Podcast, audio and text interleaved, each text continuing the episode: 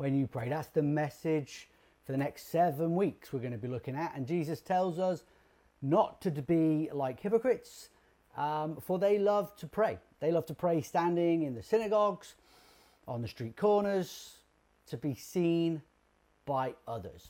And they've already achieved their reward, Jesus tells us. But instead, he says, Go into your room, shut the door, and pray to your Father who is in secret. And your Father who sees in secret will reward you. Yep, today it's a new series. We're starting talking about the Lord's Prayer. And our focus throughout these next seven weeks is going to take each to take apart that prayer. We're going to talk about this prayer that Jesus has given us. We're going to unpack it.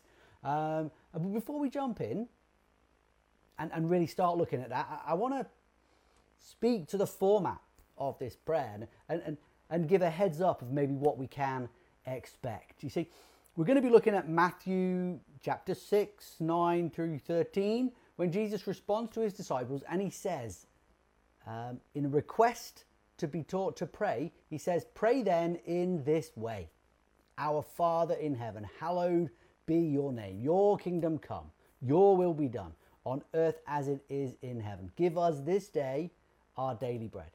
Forgive us our debts, and also as we forgive our debtors. And do not bring us to the time of trial, but rescue us from the evil one. See, the many different catechisms that, that can be used and, and, and looked at by different churches and different kind of um, upstarts there. We, we get in, we've got the German congregational catechism, we've got the evangelical catechism, the, the Heidelberg catechism, which was created to, to help bring the Lutheran and the German Reformed churches uh, together, um, as well as Luther's uh, catechism. They all break the Lord's Prayer into uh, an introduction. I, I, think it's better called an address, um, followed by seven petitions, and then this uh, conclusion, which really is a doxology, uh, simply a liturgical formula of praise to God. And then the Westminster Catechism, similarly, but it has six petitions. It breaks it only into six petitions instead of the seven. And we'll look further into that when we get to those individual petitions. But the address is clear Our Father in heaven. That's whom we pray to. We recognize that it is where God is and who God is. Then we have these three petitions which concentrate on God Himself, His name, His kingdom, His will. After we go into to then praying for our needs. We look at provision, at, at pardon, at, at preparation, and at protection. Before we then conclude with that doxology, with that praise for God. Now, a guy called John Packer, he says that um, through this, or we are reminded that we are to ask for the meeting of our particular personal needs as a means to our Father's glory, not any spirit of trying to bend God's will to meet our own. Praying, Your will be done, is, is, is the same as praying, My will not be done. See, the Lord's Prayer, though, it offers us this model, a model for prayer, not just words to learn, to say, to simply recite. It's, it's actually a, a, a it's actually a response to questions that God may give us if we think about it. God says, Who am I? Well, you are our Father in heaven. He says, What do you want most? Well, we want for your name to be hallowed, to see the coming of your kingdom, for your will be done. And what is it you ask me for now?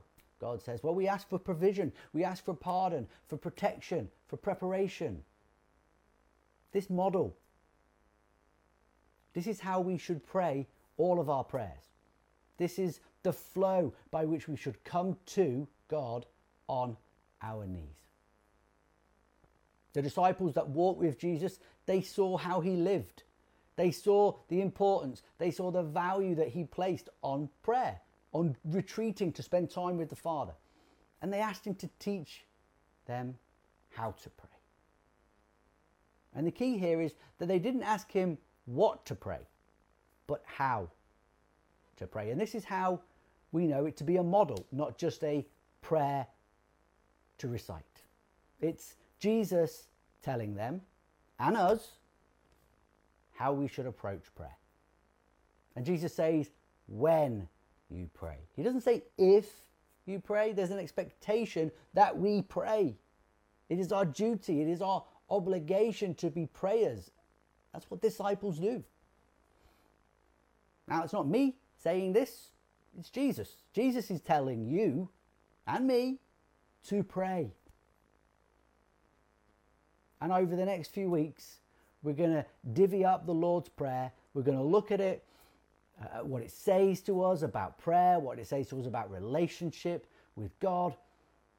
But today, we're going to study the address. And if, and if we have time, we're going to move on to some of the first petition.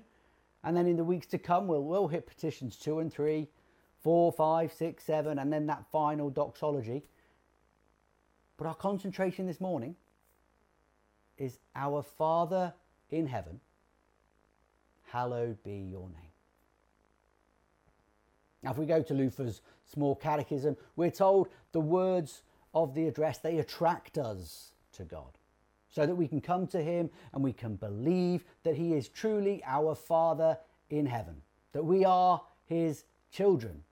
And that's important because that way we're able to actually come to Him and ask boldly and in confidence for the things that we need, as a loving child would a loving father.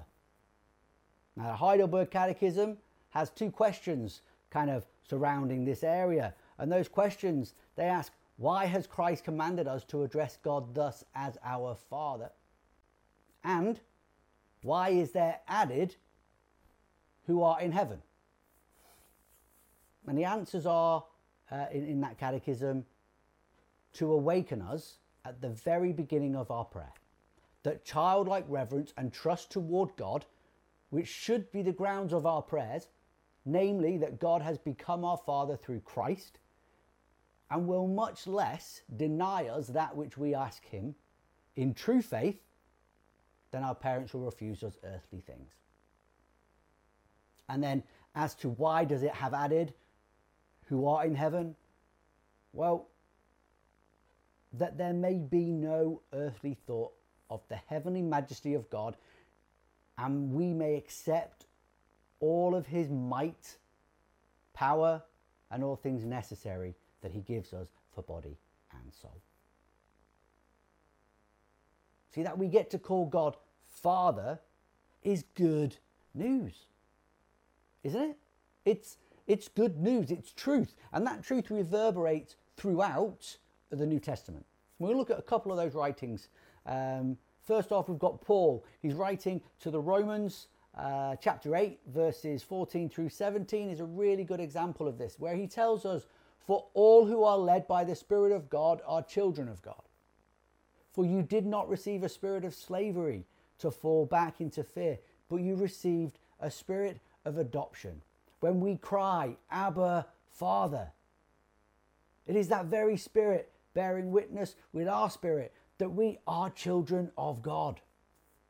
And if children, then heirs, heirs of God and joint heirs with Christ, if in fact we suffer with him, so that we may also be glorified with him.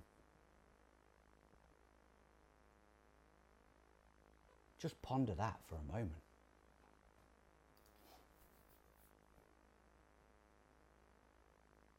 Many other texts, any of them which refer to us um, thinking as a collective, as the body, which refer to brother and sister in Christ, brothers and sisters in faith. It emphasizes the fact that we are united and that we share in being able to call God Father. It is really, really good news. Coming to God through Jesus Christ, it gives us the right, it gives us the privilege to call God Father. And John, in his first letter, he says clearly in chapters uh, 3 uh, and verse 1 specifically, saying, See what love the Father has given us, that we should be called children of God. And that is what we are. That is what we are. God is Father and God is love. And if this were not the case, then we wouldn't be able to approach Him, would we, really? But if He were just Father and not God, then what would be the point in praying to Him? We mustn't lose sight of the fact that He is God, even though He is approachable as our Father and He wants us to approach Him, He is still God. He's approachable, yes. Even better than being approachable, He is able and more importantly, He is willing to do good for us. I don't want to spend a great deal of time on, on, on the next point, but I, I, I feel it's important and I, I understand that through conversations I've had with many people over the last few years, um, some people struggle with this idea of God as Father. That approaching God as a father, it, it's difficult because of a relationship they have with their earthly father, or, or the picture of fatherhood is, is, is distorted because of relationships that they have seen or experienced here on earth. Uh, to any of you watching, uh, to any of you at any point in time, if you get to ever watch this, if you struggle with coming to God as Father, I'm sorry that you've had to go through what you've gone through that has got you to have that experience, to have that um, that response to God as being Father.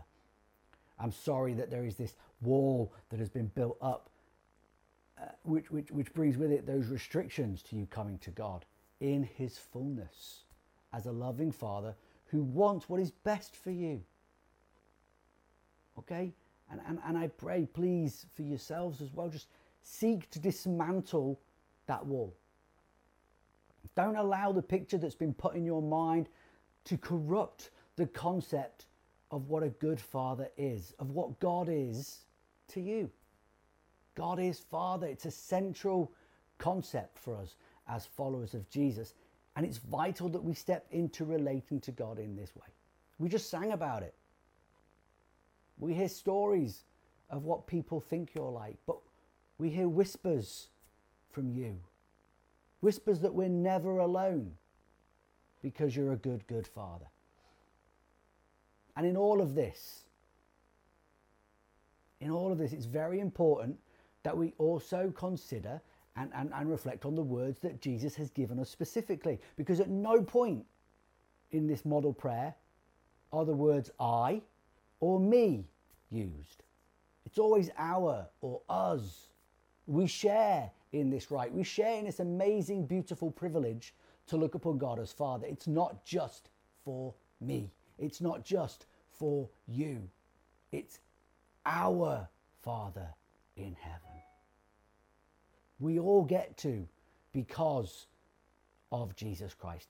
Receiving Jesus as Lord and Savior gives us access to the family. That's why we call the Lord's Prayer our family prayer. Where we pray our Father, it brings us into intimacy. Okay, think for a moment how you would address a letter. Now, some things are a bit dated and we don't use letters so much anymore. Think about writing a letter to whom it may concern. That's very, very different to writing a letter to, for example, my dear Abigail. Okay, to, to whom it may concern shows a lack of relationship. But writing to my dear Abigail, it shows a, a unique fondness. It's, it's, it's a very intimate terminology. So we relate to God as our Father. It's intimacy. It, it, it brings us into the right frame of mind, the right mindset to go into uh, the rest of our prayer. But that's only half of the opening, that opening address, because we also pray in heaven. And this should bring us to that point of humility. Because we look upon God as sitting on the throne, as being the king of all that is, the king of the cosmos. And having this balance right is key because in some places there's an emphasis on God as king, as ruler, as being all powerful. And they are true. There is nothing wrong with any of those in thinking those things and believing those things because they are truth. But it is not all of who God is. And this can create a view of God as being unpro- unapproachable if we don't bring in the rest of Him. Okay, if we concentrate on just the fact that it's in heaven, ruling, Lord, King, we, we, we, we, can, we can think, how do, I, how do I come to Him? How can I approach Him? But if we go the other way completely and we concentrate on only God as Father, as being all loving, full of grace, then we belittle God. Okay, we've got to get this balance right. We have got to remain central in this because He is both our Father and He is in heaven. See, we're called to worship God in spirit and in truth. It's what John 4 24 teaches us, right? And and prayer is a vital part of our worship. We've got to be in we've got to be in the right mind. We've got to be right in ourselves when we come to him. When we pray our needs, they need to come from our heart. They need to be expressed not only through our words, but through our actions as well. I mean, you might have, you, most likely you have heard um, words, uh, be careful what you pray for. Or how praying for patience is only going to lead to an opportunity for you to be patient. Well, I'm a proponent that we often find, and you will often find, that the answer to the things you pray for is you. See, prayer in coming from the heart should be connected to the will of God directly. And we will look at that a little bit more in um, Your Will Be Done later in the, in, the, in the series. But as we pray for provision and, and for protection, it's all within the will of God. And we ask these things not for our own sake. We don't ask it from our own will. We ask it to be within God's will. We cannot change the will of God. Who are we to even think that we could? It's too great a privilege for us, if I'm honest, to put into words that we're able to dwell in the presence of God and we're able to utter the words, Our Father. Okay? What a privilege. What a privilege. But we can't become over familiar. We can't become too familiar with, with God as being just our Father. Because He is the great I am. He is Yahweh. And when we pray thus, we need to be clear that we're addressing the Godhead.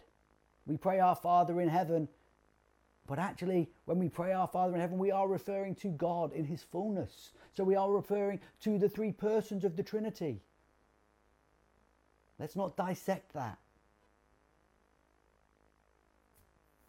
In the Gloria, um, which Christians say throughout the world, um, and many will have said this morning, they declare God and they declare His glory. They say, Glory to God in the highest. They declare that He is the Lord God, Heavenly King, Almighty God and Father. And this declaration, it continues the Lord Jesus Christ, only Son of the Father, Lord God, Lamb of God, you take away the sins of the world. Have mercy on us. You are seated at the right hand of the Father. Receive our prayer. For you alone are the Holy One. You alone are the Lord. You alone are the Most High. Jesus Christ with the Holy Spirit in the glory of God the Father. Amen. Amen. Remember, Amen is a statement of agreement. So if you agree to that, be saying Amen in your spirit. When we pray to our Father, we are praying to God in His fullness. I said it. But taking what Jesus says here and elsewhere, we pray through the Son and we pray in the power of the Holy Spirit. We can't lose trace. We've got to hold on to this fact. Yes, God is Father, and this is how we, we are taught to address Him. But immediately following that comes those words in heaven. And those words, they're vitally important. But why are they so important? What do they really mean for us? Well, first, let's say what they don't mean. See, we're not saying that God is so far away, He's seated somewhere upstairs in the sky, um, looking down on us. Um, so we need to be speaking, we need to shout louder so that He can hear us. Remember Jesus' words that we reflected on at the very beginning of this message Matthew 6, 5, and 6. When you pray, Jesus tells us, don't be like the hypocrites. Don't stand in the synagogues and on the street corners to be seen by others because you've already got your reward if you do that. Instead, go into your room, shut the door, pray to your Father who is in secret, who sees you and what you do in secret and will reward you. God isn't far away. God is, He's omnipresent. That is, He's able to be in heaven and on earth at the same time. So please don't think of Him as being far off because He's very, very close. That intimacy is there. To think of Him as not being close would be to think of Him as not being God. It would be to think of Him as an idol. And I'm drawn to think of the priests of Baal. Um, praying to Baal to come and set fire to the sacrifice that they've laid out on the altar. Uh, we're thinking 1 Kings 18 if you want to go and have a, a read of this later on. Um, and that moment that, that Elijah mocks them, and I find it quite funny, suggesting that they need to shout a bit louder. Maybe, maybe he's, he's uh, indisposed. I, always have the thought, maybe he's in the bathroom. Maybe you've got to be a bit, be a bit louder so he can come out for you. Um, that's not where God is. That's not what God is. He isn't far away. We don't need to shout louder. He's right here with us. The beauty of our relationship with God is that we don't need to shout. We can pray in our hearts. We can whisper to Him. The beauty of a whisper. And that's sufficient. Because God is everywhere. And He is he is in us as we are in Him. Jesus tells us to pray to our Father in heaven. And at this point, I really want to just say and, and, go to the fact that as we pray, we present ourselves to God as He is revealed in heaven. Okay, think of think of the addressing of a letter again. Um, it's not only important how we address it, in terms of relating to the individual uh, who is going to receive that letter, but also their whereabouts. That matters. God is the creator of all things. All things were made by him and through him. What we see here on earth, it doesn't reveal God's face. Yes, we, we're shown his creation and it can display his light and, and some of his character, but they don't show us God fully. So we can't relate to God fully through them. How, how could they? He's so much more vast than what we see.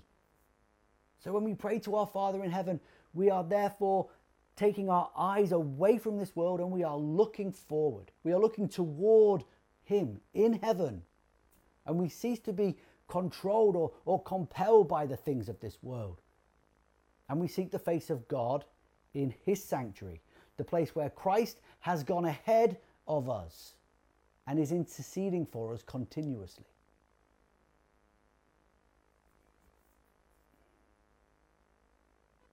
Now, if that wasn't awesome enough, and it, it, it, blows my mind just as I, as I think about it, these two words in heaven they elevate God above all things.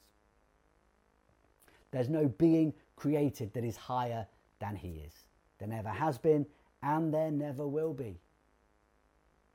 And that just about sums up the message for today when I'm, I'm looking at the time. Um, I don't want to go into the first petition right now. I want us just to dwell on our Father in heaven. We'll pick up the rest uh, next week. So for now, when you when you pray through this week, consider what it means to have God as your Father. How amazing that privilege is. That the Creator of the universe calls you his child and has a place for you waiting in heaven to be with him for eternity. If you just believe it, just believe in his son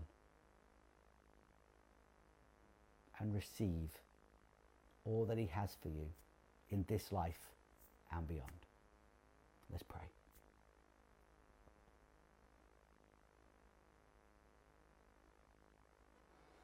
Father in heaven, we come to you. We want your name to be glorified, and we pray that through our actions today we get to do just those things. And where we don't do those things, where we walk away or we mess up, we are repentant. We come to you truly sorry for those times.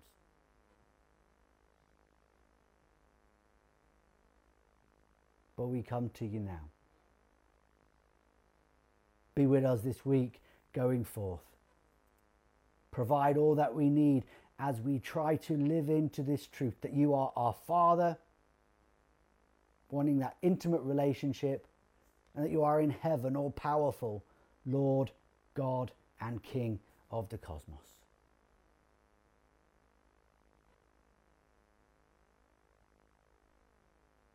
Send your Spirit on us all now.